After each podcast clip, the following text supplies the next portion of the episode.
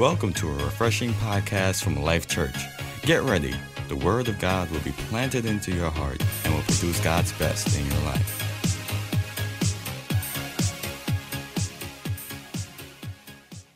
We're going to talk a little bit about what revival looks like some more.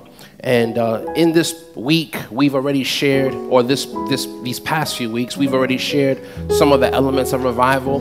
Uh, we've shared how revival speaks of releasing the light that God has placed inside of you. We've spoken of not pulling the plug, not giving up, not quitting. Many people are quitting they're quitting on life. They're quitting on things that God has given them. And they're quitting. They're pulling the plug. And we saw last week the dangers of that. How many felt the grace on that message last week? That was an amazing word that the Lord gave us. I want to encourage you. Listen to the podcast. It will truly bless you. Uh, we spoke a lot about revival, and uh, we're going to continue talking about that. Revival, as you see, says a lot of things. It's, it speaks of salvation. It speaks of healing. It speaks of the power of God being demonstrated. Revival speaks of many things. So when we talk about revival, we're talking about all these elements. One of the elements that you'll see about revival is that people will have a hunger for souls. Somebody say souls.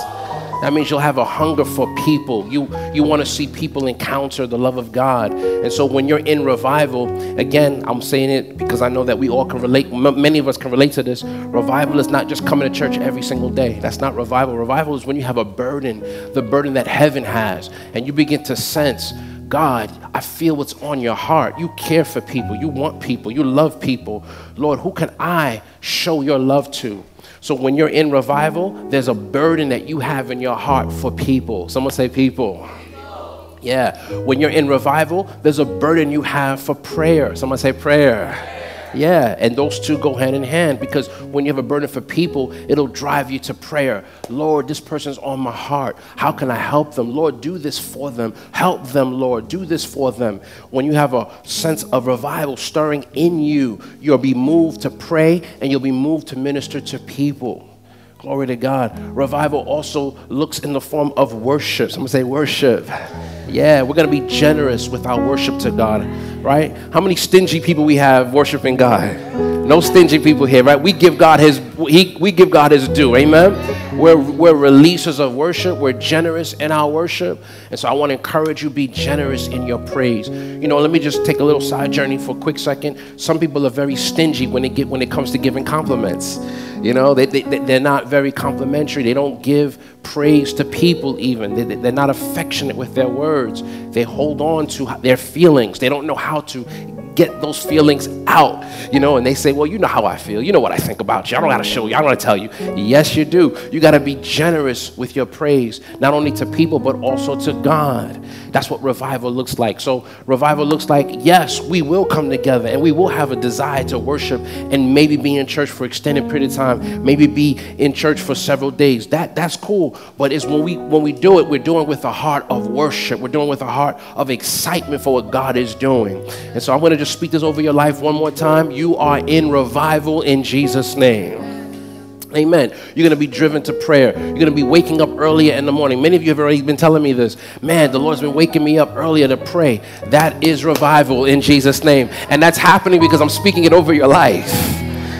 Amen. It's not just happening just because it's happening. No, I sense that that's what the Lord wants to do. So when I say the Lord's going to wake you up, listen, when He wakes you up, you can be mad at me because I'm saying, Lord, wake them up. Wake them up four in the morning, five in the morning, stir them up. Give them a burden to pray. Give them a burden to worship. Give them a burden to seek your face in the name of the Lord. And that's the Lord nudging you. Come on, come on, come on. I got some things I want to give to you. I got some things I want to disclose to you. I got some things I want to share with you. Amen. That's what's going to happen more and more in the name of Jesus. Somebody say, We are revived. Another aspect of revival is generosity. Ooh, generosity. Someone say generosity. You'll see in the New Testament when the early church began, one of the things that you'll see, not only people got saved, not only was there signs, miracles, wonders, but there was also generosity. People felt compelled to give of their substance for the furthering of the gospel. People felt compelled, I must give to help push this vision, to help push this message. And so the spirit of revival is also the spirit of generosity. And one thing you'll know about Jesus and his ministry every kind of person gave to Jesus. Poor people gave to Jesus, rich people gave to Jesus, women gave to Jesus, men gave to Jesus. And you know what? Even a little boy, children gave to you know what you know what a little boy gave to Jesus? His lunch, his his fish and five loaves. Yeah, everyone gave to Jesus. So giving and being, gener- being generous in the kingdom of God is not for people who have the means or people who are wealthy. It's not for people who are poor who could, could you know could use some help. No, everybody is to be generous in the kingdom of God. Amen. And so I want to just say this: the spirit of generosity is on you now. In Jesus, come on, receive it by faith. Receive it by faith. I know some of you are like, oh, I don't, I don't, I don't know about that. Yeah, God wants to do that for you. He wants to, He wants to rattle and shake every fear of poverty out of your life. He wants to shake every fear. And listen, I, I, I know what it feels like. I know what it feels like to be like, oh, oh, but the Lord wants. I, I see that the Lord is shaking every fear, every every foundation that you've held on to, every fort, every account that you said, This is my saving grace. Uh uh-uh, uh God is like, I'm shaking that out of you because I want to demonstrate to you that I am the Lord your provider. That's a place of freedom to be in Jesus' name. I long for the day. I say this really, really sincerely. I long for the day where I can give houses away, or I can give cars away, where I, I can be free to do that in the name of the Lord Jesus. The spirit of generosity is your portion. Somebody say, I receive it. Let me get into this. I want to share with you Second Corinthians chapter 9, verse 7 to 8. I'm going to read it from the Amplified version. I love this version because it amplifies every word, it gives you a deeper meaning. And so it says, Let each one give as he has made up in his own mind and purposed in his heart. Praise God. That's the kingdom way of giving especially when you're talking about offerings. You don't give out of compulsion, you don't give out of force, you don't give out of guilt. let me I know you know this already, but for those who don't, you don't give because someone promises to give you a word from the Lord. You don't do that. That's not how you give. There's a way to give. And one of the ways is that you give as you have purposed in your heart. All right?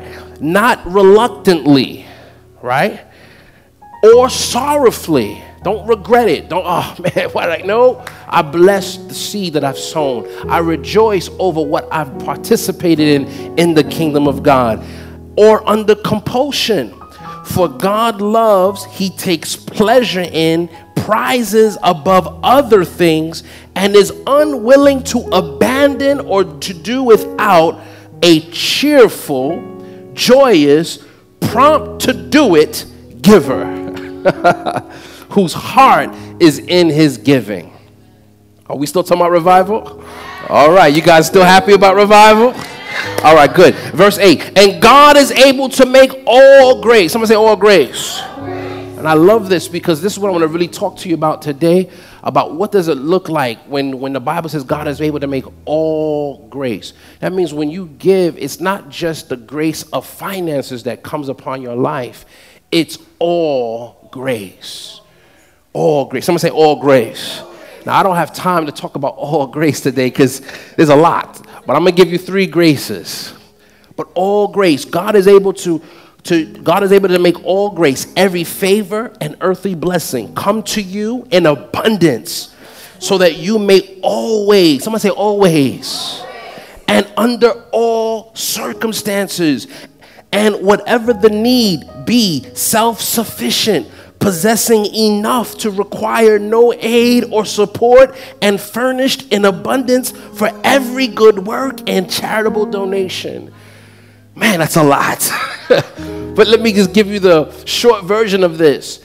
God wants to make sure those who have a heart to give to the kingdom of God, God wants to make sure that you are never in need in terms of being in or unable to do what He's called you to do. He wants to make sure that every good work. You have all sufficiency in all things. And you are never in a place where you do not have what you need. That's what all grace looks like. Somebody say, I receive that grace. Amen. I receive that grace. I want to share three graces. None of them have to do with money, but all of them were provoked because someone was generous in their giving. And I say it that way because sometimes people think, okay, if I give, then God's going to give me some money. He will. No question about it. God blesses you financially. He opens doors financially. He will do it. He will do it. That's easy to teach. That because the Bible is littered with examples of that. That's easy. But I want to show you some other things that you may not have considered that God wants to do uh, also. Meaning your generosity can open up other portals of grace you may be okay financially, but there's some things you need, and your generosity can open up those portals so that you can receive in other areas of your life. Who's interested in knowing about that? That's what God wants to do for you. I'm going to read three stories for you. The first one is found in Matthew chapter 26, 6 to 9. And this is interesting because every person that we're going to read about did not give for whatever they received. They gave just because they had a heart for the kingdom of God. That's the reason why they gave. And so that's what it means when it says not with compulsion, not forced, not because people guilt you into it, not because you're trying to rub the genie in the bottle and hope that God could respond to you. No, it's because I have affection for what God is doing. That's the reason why. So let's look at this first story Matthew 26, looking at verse 6 to 9. And when Jesus was in Bethany at the house of Simon the, Simon the leper, a woman came to him having an alabaster flask of very costly fragrant oil, and she poured it on his head as he sat at the table. But when his disciples saw it, they were indignant saying, Why this waste? For this fragrant oil might have been sold for much and given to the poor. I want you to just highlight that. This could have been given to the poor. It could have been done what? It could have been given to the poor. And the reason I want to stop there is because this is something that the world loves to say. I want you to understand this. This is not a new argument. Oh, this could have been given to the poor, right? Just keep your finger there. I want you to go to John 12. I'm going to read another account of this story. John 12, 4 to 6. Same story. But one of his disciples, Judas Iscariot, Simon's son, who would betray him, said, Why was this fragrant oil not sold for 300 denarii and given to the poor? So it was he that was speaking. And it goes into depth. Verse 6 This he said, not that he cared for the poor but because he was a thief and had the money box and he used to take what was put in it. So, one of the things I want you to really understand is that sometimes people have a problem with people, especially Christians, especially Christians who are growing in, in, in grace financially, and they say, You don't need that. That could be given to the poor. Why are you giving your money to the church? I want you to understand that you will face criticism. This is not a new thing. It was done in the ministry of Jesus, it's done today. People will tell you, why are you giving to the church? That is a waste of money. This could be given to the poor. Let me tell you a secret. People who say that don't give to the poor. People who actually are serving the poor don't have time to comment about what you're doing. They really care about the poor. They're not thinking about what you're doing. They care about the poor. 100%. You, I want you to understand it because there is a spirit of criticism when it comes to the believer having money, especially in the things of ministry, because they love to say, This could have been given to the poor. Should we give to the poor? Absolutely. No question about it. But is God, does God have a problem with you as a Christian having nice things? Absolutely not. Can somebody say amen to that? Now, she didn't do all of this to get anything. I'm going to read. This is not about do this so you can get money, but I want you to understand something. Jesus saw it differently than what the world oftentimes would look at it as. Jesus said, I am worthy of this. This is why he defended her and said, Leave her alone. What she has done, she's done for my burial. And I want to let you know Jesus will defend you. Don't ever be embarrassed by your commitment to the things of God. I'm not even talking about financially, I'm talking about your time. Those who serve, those who are passionate about the things of the kingdom. People will try to tell you, why are you doing all of that? That's not necessary. Why are you serving Jesus that way? Why do you give of yourself, of your time, of your energy? I want you to know Jesus will defend you and say, leave him alone. He's doing a good work. Leave her alone. She's doing a good work. The reason why I know people, I, am thinking of someone right now who, who right now will not commit their lives completely to the Lord because they are facing criticisms from their parents and from their loved ones about Jesus. I love this woman. She didn't care. She didn't care that there was all men all around Jesus criticizing her. Why is she doing this? This is expensive. You know how much we can sell this for and give to the poor? She didn't care. She saw Jesus as worthy of it. So I want you to know Jesus never thinks that you give him something and oh my God, that's too much for me. No, no. Jesus always sees himself as deserving of it all. Everybody excited about that? You guys still want revival? this is what it looks like. It looks like an abandonment of the things that you hold dear to. It looks like you saying, Lord, you can have the best, and I won't walk away sorrowful. Lord, you can have my treasures, and I won't curse my seed sown and say, Why did I do it? Lord, I am glad to give you what I have because you are deserving of it. Amen. Come on. Let me go back to Matthew 26. Let's go really quick. Verses 10 to 3. But when Jesus was aware of it, he said to them, Why do you trouble the woman? For she has done a good work for me. For you have the poor with you always, but me you do not have always. Uh oh. Let me teach you something right now. Jesus wasn't poor. You know how people like to say, Oh, Jesus was poor. No, Jesus made a distinction between him and the poor. He said, The poor you're always going to have. So I love the fact that you're talking about the poor. Guess what? You're going to have endless opportunity to minister to the poor. You want to minister to the poor? Wonderful. You're going to have an endless opportunity to do so. But guess what? Me, you don't have. He was talking about in his earthly ministry, knowing that I'm going to die soon. I'm not poor in the name of Jesus. Come on, is this good news for you? Why is this important? Because people like to portray Jesus as someone who was poor, who was always in need, who had nothing, and they say, That's your model. You should be just like that. And that is not the gospel. The gospel is you should give to the poor, not that you should be poor. Amen.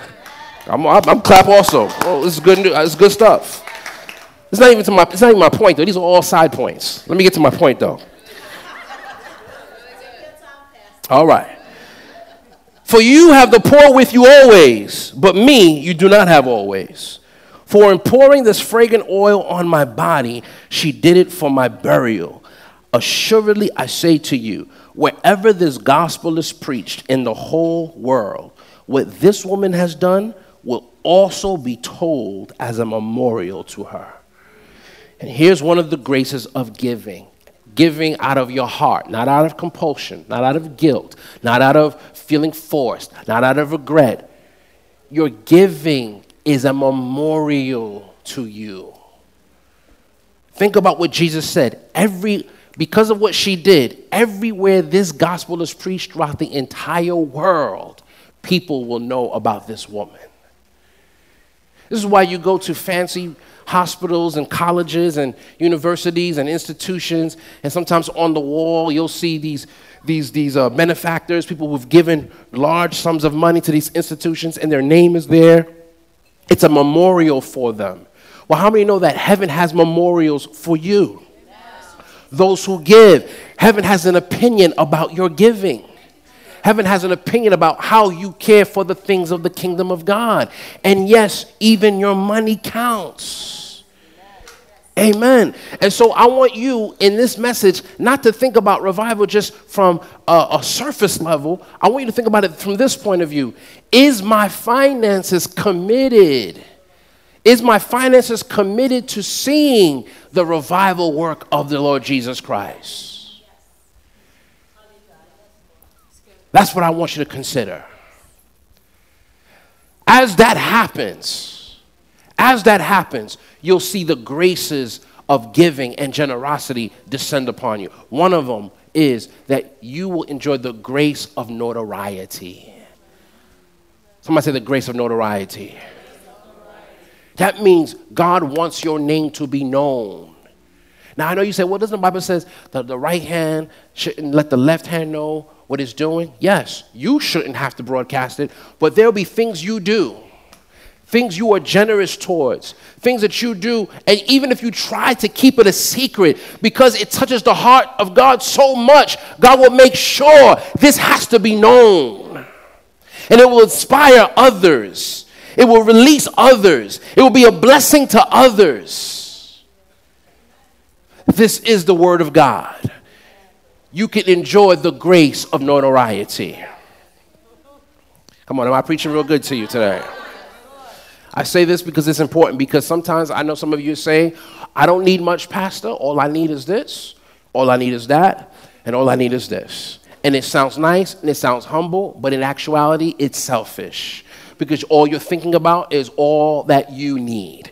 How about you expand those prayers and say, Lord, I'm good, cool, but I want more for XYZ. I want to be able to give a year's worth of salary away and not have to think about it. I want to be able to take off a year and travel and minister the gospel and enjoy my life. Amen. I want to be able to do those things. I want to be open. I want to open an orphanage. I want to open up a group home. I want to open up some type of center for youth. Lord, that's what I want to do. This is how you enjoy the grace of notoriety. As you give, you increase your capacity not only to give more, but also to receive. Somebody say revival.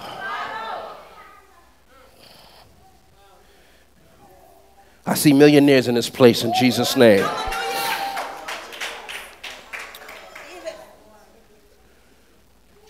I shared this on Tuesday. I don't know if I shared it here, but I want to share it here just to remind you because this is important. It's very, very important. As a person who did I share? Did I, did I, I know on Tuesday I shared it, but did I share the, the 295,000 testimony here on Sunday? Okay, let, let, me, let me just show you how this works. Tuesday. I said it on Tuesday, right? Okay, sometimes I forget. Person out church came to me once recently and said, Pastor, I have to apologize. I said, Why? He says, Well, you know, I felt led to tell you something, um, and I didn't. And I felt led to act on something, and I didn't. He says, The Lord gave me a stock to, to invest in. He told me to invest in this particular stock, and he told me to invest $1,000 into it. And I didn't. Somebody say I didn't. He said, two weeks later, had I invested that $1,000 in that stock, I would have made $295,000. Did you hear what I said? Let me, let me say what I didn't say. He said, I prayed for this. I prayed that the Lord would give me a stock. This is in our church. You all know the person. I prayed that the Lord would give me a stock. The Lord gave me a stock, told me, put $1,000 into this stock. I didn't do it. I lost out on $295,000. Now, Praise the Lord. He wasn't upset. He said, The Lord is going to give me another stock. I've learned my lesson. And I began to pray, Lord, give me something else.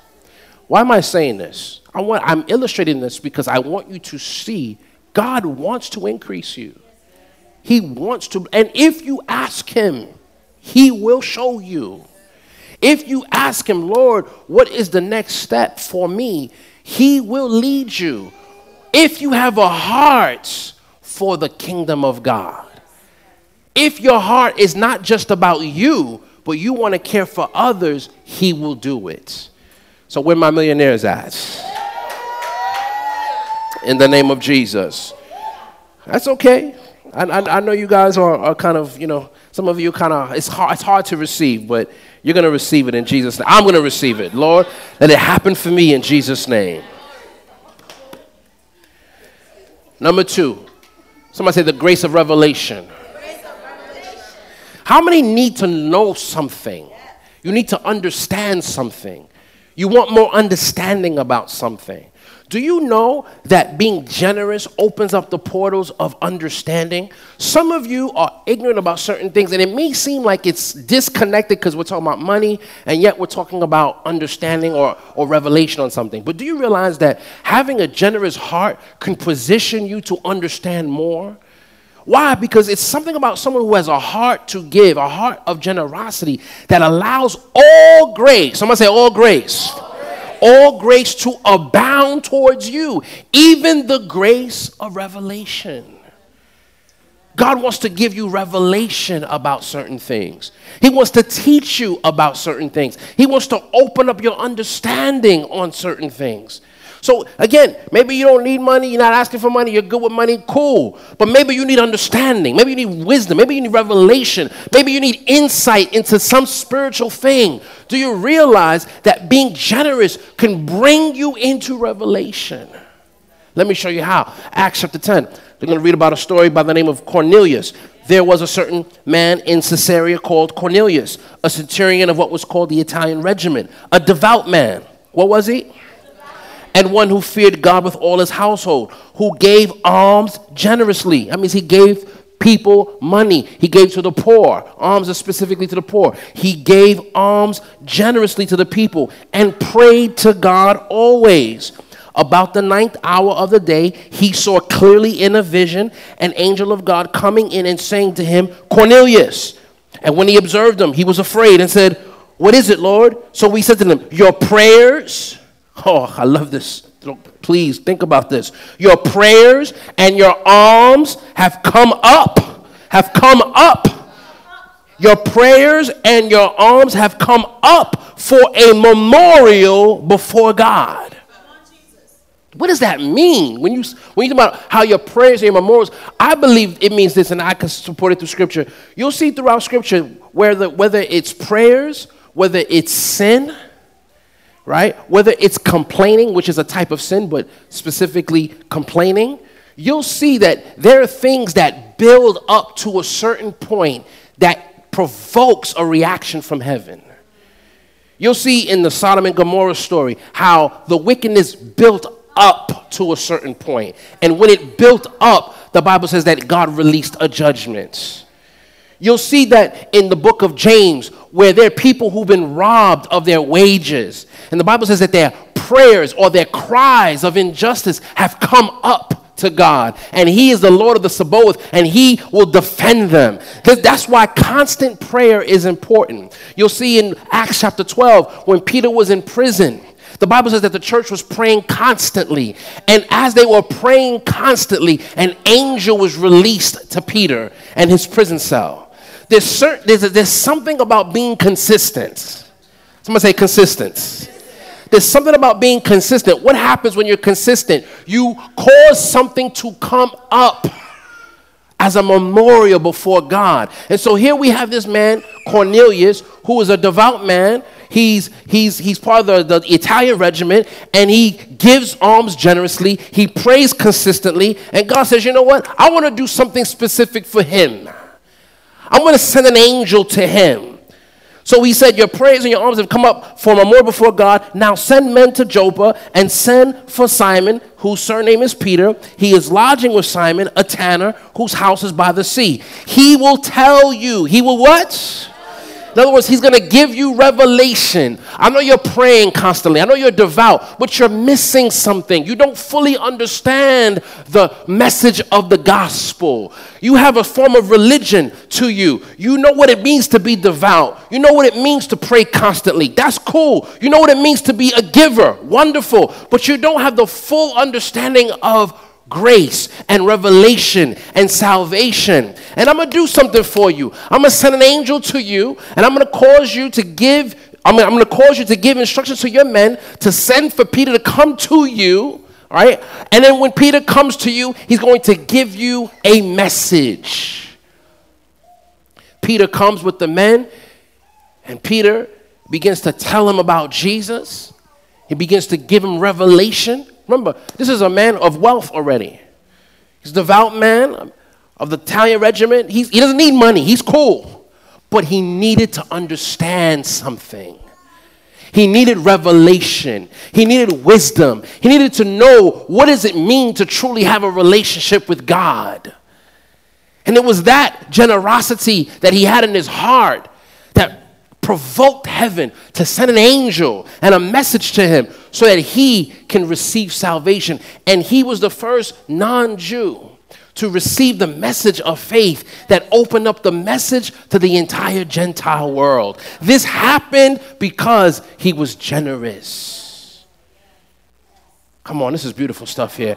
I want to tell you something, people of God, that your generosity will open up things for you. Because you choose to be generous, God will open up things for you. Let me give you one more. Is this good for you? I don't have time to read the entire story. Let me give you one more. Number three, the grace of your deepest desires being met. Sometimes, as you sit here, who here has deep desires? Think about that for a second. You have things that you've been desiring for quite some time. Things that you really, really want. Things that no matter what's happening, you still want it. You want it. And it's something that you believe you should have. So that you feel that the Lord has made available to you, has spoken to you in His Word. You want it. A deep desire. Do you realize that there are deep, deep desires that God realizes that maybe you've not even talked to Him about anymore? Maybe you haven't even prayed about it anymore. Maybe it's too painful to bring it up.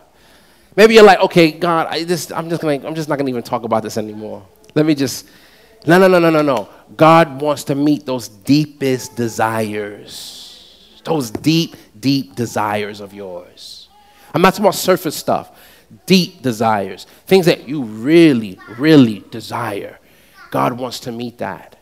Let me show you the story found in 2 Kings chapter 4 speaking of a widow, not, not a widow, a, a, a woman that was married. And it says in verse 8, uh, verse 8 to 17, now it happened one day that Elisha went to Shunem where there was a notable woman. What was she? Notable woman. That means this wasn't a woman that was struggling. This wasn't a woman that was, you know, didn't have life together. This wasn't a poor woman. This wasn't a woman without reputation. She was a notable woman. Okay, just to use an example, let's just say this was Oprah Winfrey. We all recognize Oprah Winfrey. This is a woman like Oprah, notable. You could be notable but still in deep need. You could be notable, but there's still something that you really, really want that, you, that your notoriety can't afford. This is a notable woman. Praise the Lord. And she persuaded him. This is she persuaded Elisha to eat some food. So it was, as often as he passed by, he would turn in there to eat some food. And she said to her husband, Look now, I know that this is a holy man of God who passes by us regularly. Please, let us make a small upper room on the wall. Look at the generosity. Let us make. Make a room?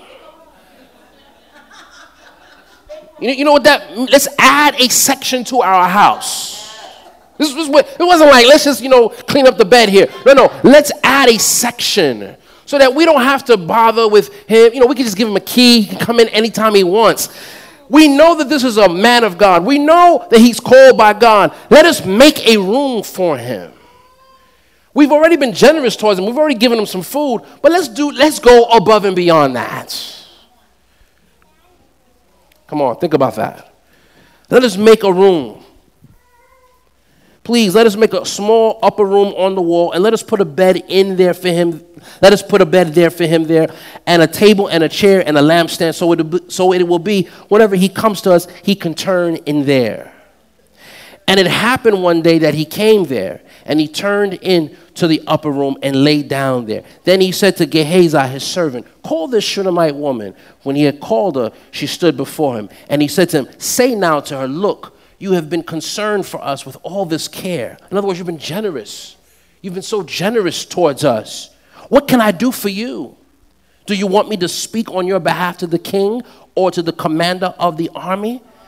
She answered, I dwell among my own people. In other words, I'm good. I'm notable. I'm not moved. I'm not moved by you telling me, you know, go to the king. Like most people, if I say, hey, you want me to talk to Barack Obama for you? You'd be like, you could do that? Sure. Yo, you, you, you want me to talk to you about, want, me to, want me to bring your name up to, I don't know, Jay Z, Oprah, whoever, whoever you consider to be someone who can open doors for you? She wasn't impressed by the offer. Remember, she was what kind of a woman? But she still had a deep need. You could be notable and have a deep need. I don't need money. I don't need to speak for me on, on behalf of, I don't need you to connect me with people. I don't need none of that. Oh, but there was something that she did need. Look at it. So he said, What then is then to be done for her? Gehazi answered, Actually, she has no son, and her husband is old. Isn't that interesting?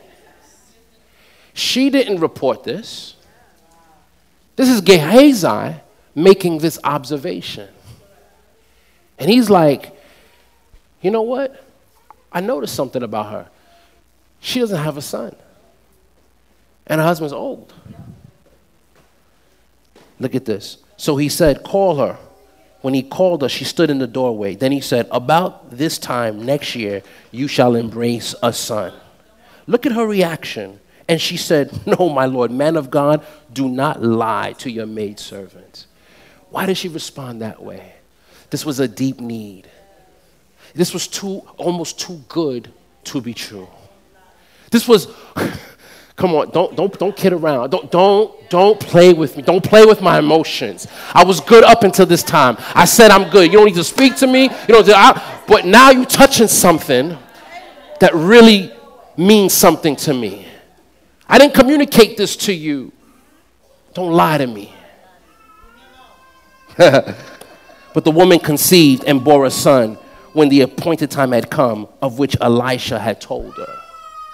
This all happened because she was generous. I want to know what are the deep needs you have in your heart that you've sort of buried.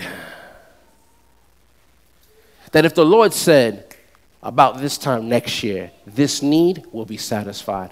That it will take you a minute to say, God, please, like, don't take me down this path. Don't get, if if I'm not hearing right. Please, God, I don't want to go through this pain. I don't want to feel this this pain anymore. That's the need. That's what God wants to touch. I believe generosity is a key. I wholeheartedly believe some things have been locked, locked in your heart and you haven't communicated, or maybe you've communicated once or twice, but you've kind of like whatever. And the reason why it's not flourishing, or it's not coming out, or it's not manifesting, is because there's a place in your life where you refuse to be generous. Generosity will open up the doors. There's a scripture that says that by your generosity you will stand you will stand. God wants you to be generous today. So, how do I live this? Very simple. One, you have to examine why aren't you generous? Let's talk about that. This is not part of my notes, there's nothing right anymore, but I want you to think about that. Why, if you're not, because some of you are, why aren't you generous to the kingdom of God? Why aren't you? Think about that for a second. Why is it a struggle to give to the things of God? Why is it easy to spend $50 on a plate of food at your favorite restaurant? But it's difficult to sow that into the work of the kingdom. Why is that? This is where you have to start unearthing some things in your heart. Where, where are my values? What's important to me? Why don't I value these things? I can spend two, three thousand dollars in a minute on this and this, but gi- giving to the work of the ministry, nah, man. This is my money. I I worked for. Okay, but how come you didn't say that when you were spending money there? Why? It's because you value that. And that's the key thing. I want to ask you, why do you value what you value? I shared this years ago, but it, it bears repeating. No one says to the Nike store that people spend about $200 on a pair of sneakers, right? Easy. No one says, hey, before I spend this money, Nike, what are you going to do with the money? No one says that. Before I go to my favorite restaurant, I want to know what are you going to do with this money? You don't care because in your mind, I've given you the money and I've gotten something that I want. Why is it that when it comes to the things of ministry, all of a sudden there's a whole bunch of conditions? Well, what's going on here? What's happening here? What, what, what were you doing here? What, why is that? Is it because you don't value the ministry of the Word of God? You don't value the life of the Spirit in your church? Is it because you don't see those things as anything worth supporting? But a pair of sneakers, yeah, that's leather on my feet. $200, I see that. Take it. But wait a minute, people being set free in their marriages, people walking and healing, people being redeemed, saved. Wait a minute, what are you going to do with all that money?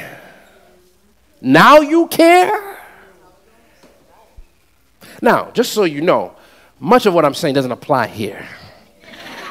No, I'm, I'm being honest. I'm not talking to live. Sometimes I'm talking to live church. I'm talking to people who listen to the podcast. No, I'm just kidding. No, I, I'm really, I'm, I'm really sending a message to the entire, to the entire universal body of Christ.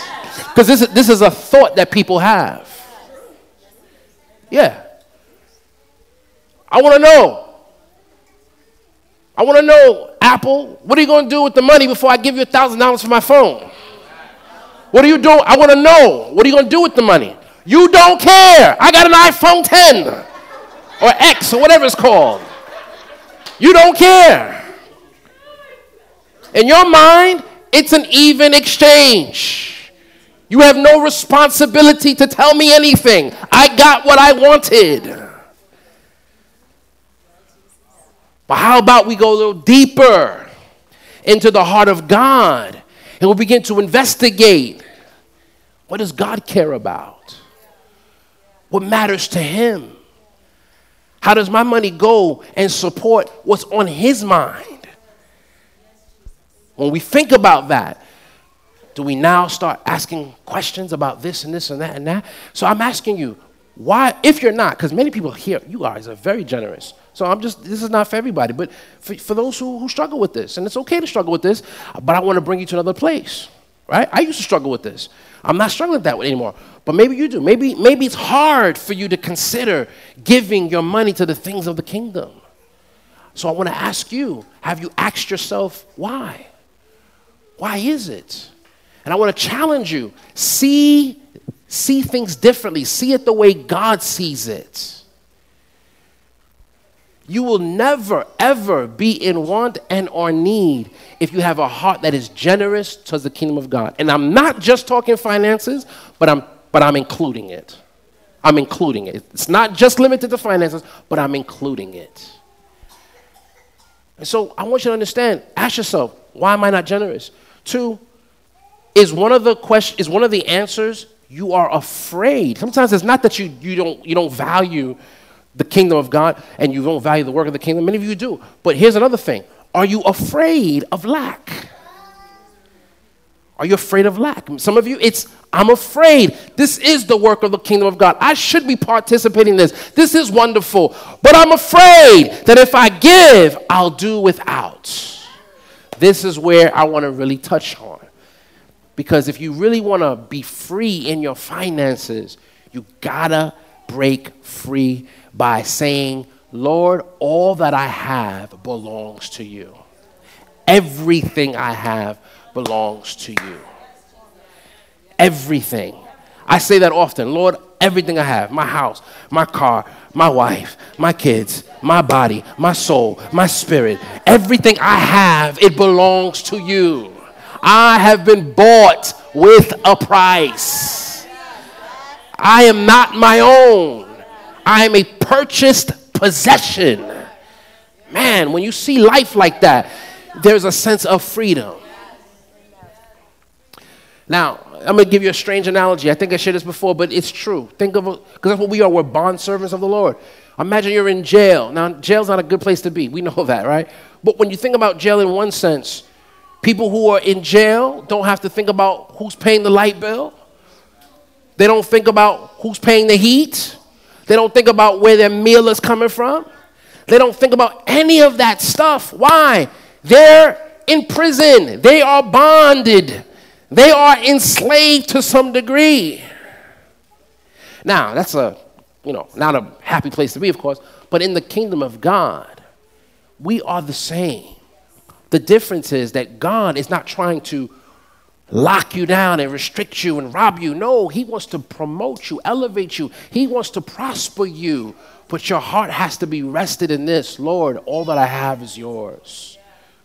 So when it comes to giving, See, I, I was even tempted to take the offering before the service, before the message, because one of the things I don't like, I, I, don't want you to respond to this, of course, but I don't want you to think that this is all a setup to so that when we take the offering can give. No, because it's not about this. This is not about a moment. I'm talking about a lifestyle. I'm talking about what you do every single day.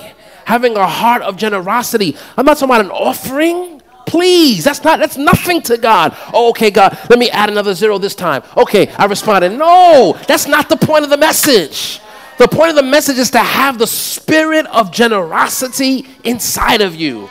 The spirit of generosity that says, even if my waiter gave, gave me bad service, I'm still going to leave a tip. That's the spirit of generosity. You, you, you know that person that's looking for the waiter to mess up. Just, just, just so they don't have to tip. Oh, you're late? No tip. I know people like that. They're looking for an excuse not to be generous. They're waiting for the service to be bad just so that they have an excuse not to tip. I'm talking about the spirit. Somebody say the spirits of generosity. It transcends beyond an offering, it transcends beyond the moment. It's a lifestyle. It causes you to be generous towards your children, generous towards your spouse, generous towards your friends, generous. Praise God. And I'm not talking about a, a, quantitative amount where you have to say, okay, I got to give this much. It's not about that. It's about saying, Lord, I want to make sure that everything I do, I'm doing it with a heart of generosity and there is no fear attached to it. I'm giving you my best, I'm giving you my all. Somebody shout hallelujah. hallelujah. That's revival. That's revival. Because let me give you something here. This is powerful. I didn't even think about this. When you go back to the early church, when all the people were giving, selling their houses, selling their houses, and laying the proceeds at the feet of the apostles. One of them was Barnabas. He sold his possessions and laid the proceeds at the feet of the, of the apostles. No one told them to do this. They did it out of their own free will. But there was one couple. There was one couple who decided, oh, yeah, we're going to jump in on this and we're going to sell our house and we're going to give all the proceeds. And they lied about what the proceeds was. Ananias and Sapphira is what I'm talking about.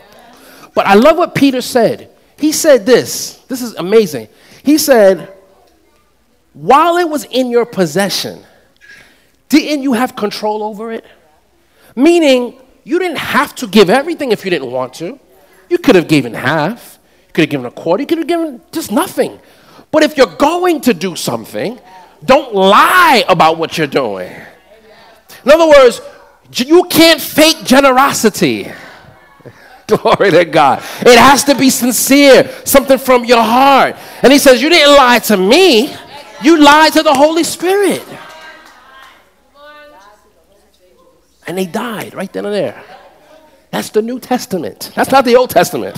That's the New Testament in the blood.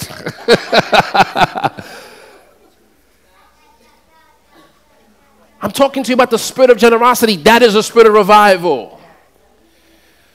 Where you're generous with your patience. Some people say, I have a short, I have a short fuse. No, you don't. You're generous with your patience. I'm practicing that more. I'm on the line. Someone is taking a long time. I'm at the ATM. Someone is just kind of, you know, you know, you're like, Lord, have mercy. Know what I do? Thank God I have money to wait for. Thank you, Jesus. Press all you want, ATM. I'm good. Praise God. My money's not going anywhere. It's right there. Yeah, I'm being generous with that. There's every there's, there's, there's, other areas where we can practice generosity, but that's the spirit of it, and that's what the Lord is saying to you. And this is how you grow in grace. This is how the deepest desires of your heart God wants to meet. Is it possible? I'm done. The deepest desires of your heart have not been released to you because you haven't released generosity. And I'm not talking about a moment. I'm not talking about a moment here. Remember, Cornelius did this. This was his lifestyle. You get what I'm saying? This was his li- this wasn't a moment of generosity. This was his lifestyle. The woman, the notable woman, this wasn't a moment. She regularly provided for him. This wasn't a moment. I regularly did. And then it came to a point where it says, I want to touch your deepest desires. Are you hearing what I'm talking about? That's what this is about. Even the woman with the alabaster box, there's one other gospel, I didn't read it, but it says, Jesus said, she kept this for this moment. This wasn't a spur of the moment thing. No, no. The woman actually kept the alabaster box for this moment.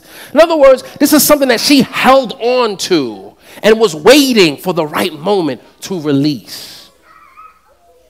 That's the spirit of generosity. With my generous people here.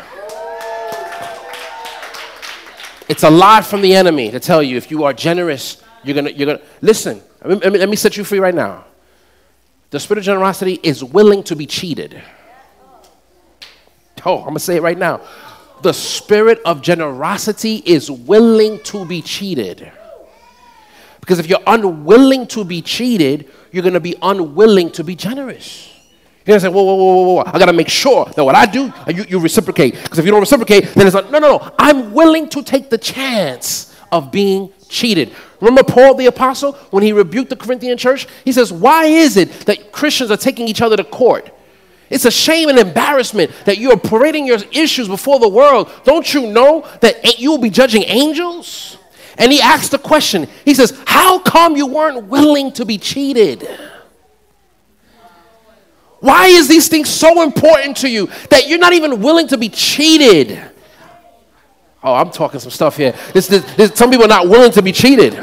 Oh, I'm never going to be cheated. I'm going to get what's mine. You're going to treat me right. You, you have this hardened exterior that everything I get, I got to get because I deserve it, and you're not going to you're not going to get over on me. If you have that kind of mindset, you won't be generous. You got to have a mindset that says, "Listen, I'm going to trust you. And if you hurt me, you hurt me, but it's not going to stop me from being generous.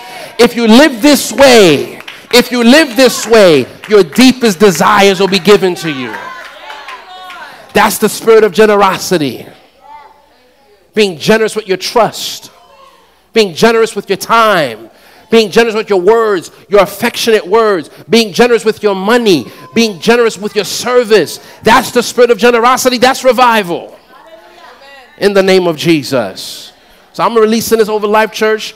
We are going to be generous. We are generous in the name of the Lord Jesus. And the Lord will grant us our deepest desires. He will give us deep revelations. He will cause us to be notable. And He will give us notoriety for His glory in the name of Jesus. Hallelujah. Come on, shout hallelujah if you believe that. Glory to God. I felt that one. Glory to God. This concludes today's message. If you need prayer, want to give a donation, or would like more information about Life Church, visit us at www.nylifechurch.com.